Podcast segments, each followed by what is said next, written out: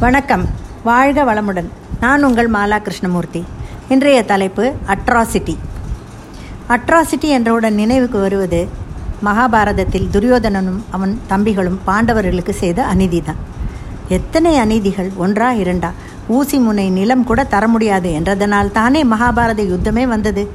பீமனை கொல்ல பாயசத்தில் விஷத்தை கலந்தான் அரக்கு மாளிகையில் செல்ல வைத்து அவர்களை எரித்து கொள்ள பார்த்தான். முடியவில்லை. அப்புறம் சூதாட்டம் ஆடி சகுனி மாமாவை வைத்து ஜெயித்தான். பாண்டவர்களை அடிமையாக்கி அவர்கள் மனைவியை சபை நடுவில் மானபங்கப்படுத்த பார்த்தான். அக்ஞாதவாசம் சென்றவர்களையும் விடாது துரத்தி சொல்லனாத துயரங்களை தந்தான். இப்போ நடக்கும் இந்த எந்த கொடுமையை எழுத? ஸ்ரீலங்காவில் நடக்கும் பஞ்சம் பட்னி போராட்டங்களையா? உக்ரைன் ரஷ்யா போரால் எத்தனையோ குடும்பங்கள் அகதிகளாக தங்கள் கணவரை விட்டு சென்றுள்ளார்கள். அவர்கள் படும் பாடுகளையா? இந்த பாழாய் போன பாலிடிக்ஸில் நடக்கும் அட்ராசிட்டிகளையா? பணம் தேவைதான். அதற்காக மக்கள் வயிற்றில் அடித்து சேர்த்தால் ஸ்ரீலங்கா போல் நாமும் பசி தாங்காமல் ஒருவரை ஒருவர் அடித்து கொண்டு சாக வேண்டியதுதான். சமீபத்தில் இரண்டு பெரிய மனிதர்களை கவர்மெண்ட் அரெஸ்ட் பண்ணி உள்ளே தள்ளி விசாரிக்கிறது. இது தேவைதானா? ஊழல் என்ற அட்ராசிட்டி எப்போது ஒழியும்? எதற்காக இத்தனை பணம்? அனித்தியமான இந்த உலகில் பணத்தை தலையிலா கொண்டு போய் செல் கொண்டு செல்ல முடியும்?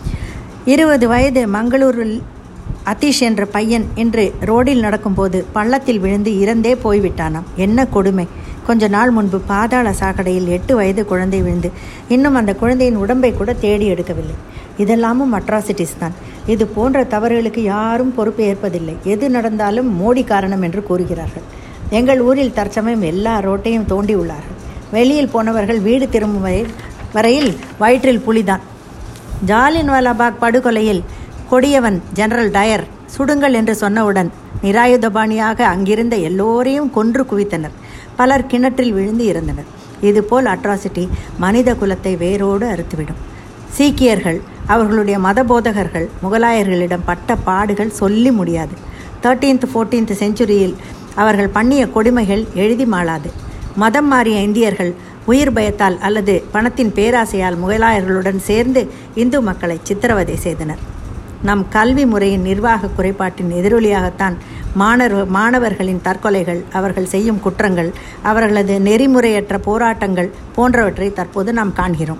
சமீபத்திய புள்ளி விவரப்படி இந்தியாவில் பல்வேறு நகரங்களில் உள்ள ஐஐடிகளில் கடந்த ஐந்து ஆண்டுகளில் ஐம்பது பேர் தற்கொலை செய்து கொண்டுள்ளார்கள். ஒவ்வொரு ஆண்டும் பத்து மற்றும் பன்னிரெண்டாம் வகுப்பு பொதுத் தேர்வு முடிவின் போது சில மாணவர்கள் தற்கொலை செய்து கொள்வதும் வழக்கமாகிவிட்டது. ஆசிரியரோ பெற்றோரோ கண்டித்தாலேயே தற்கொலை செய்து கொள்ளும் அளவுக்கு பல மாணவர்களின் மனோபாவம் பலவீனமடைந்து உள்ளது கொலை எப்படி குற்றமோ அப்படி தற்கொலையும் குற்றம் என்று உலகமே சொல்லிவிட்டது. எனவே பிறருக்கு எப்படி இம்சை செய்யக்கூடாதோ அப்படி நமக்கும் நாமே இம்சை செய்து கொள்ளக்கூடாது. மனித முயற்சியால் முடியாதது சில சமயம் கடவுள் கருணையால் நிறைவேறும். எருமைக்கடா கோழி ஆடு போன்ற வாயில்லா ஜீவன்களின் ரத்தத்தை எந்த கடவுளும் கேட்பதில்லை. சினிமா படம் ஒன்றில் கோழியை பலியிடு பலியிடுவதில் இருந்து காப்பாற்ற சிறுமி எடுக்கும் முயற்சிகளை காட்டியிருப்பார்கள். நல்ல கருத்துள்ள படம். சுயநலமே எல்லாவித போர்களுக்கும் ஆக்கிரமிப்புகளுக்கும் காரணமாக அமைந்து விடுகிறது. அது தனி மனிதன் தீவிரவாதி நாடு இனம் மொழி மதம் சார்ந்த தலைவர்கள் என்று யாரிடம் இருந்தாலும் ஒன்றுதானே. அடுத்தடுத்த நாடுகளுக்குள் ஆயிரம் பிரச்சனைகள் உள்நாட்டு போர் எல்லை தாண்டிய பயங்கரவாதம் எல்லை தாண்டாத தீவிரவாதம் என்று பல்வேறு வடிவங்களில் உலகில் ஆங்காங்கு போர்களும் கலவரங்களும் நடந்து கொண்டிருக்கின்றன. இந்த மோதல்களுக்கும் தாக்குதல்களுக்கும் கூறப்படும் காரணங்கள் ஏற்றுக்கொள்ள முடியாதவை. ஓர் உயிரை கொள்ள யாருக்கும் உரிமை கிடையாது. எல்லாம் போதாது என்று இன்று குழந்தை முதல் பெரியவர்கள் வரை எல்லோரையும் ஆட்டுவிக்கும் இந்த செல்போன். அதால் நடக்கும் அட்ராசிட்டிகள் கணக்கு வழக்கு இல்லை. செல்போனில் பேசிக்கொண்டே வண்டி ஓட்டுவது ஆக்சிடெண்ட் ஏற்படுத்துவது ரயில்வே லைனில் பேசிக்கொண்டோ போய் போய் உயிரை விடுவது இது போன்ற ஆக்சிடெண்ட்கள் ஏராளம் எல்லாம் இந்த சென்ஃபோலார்.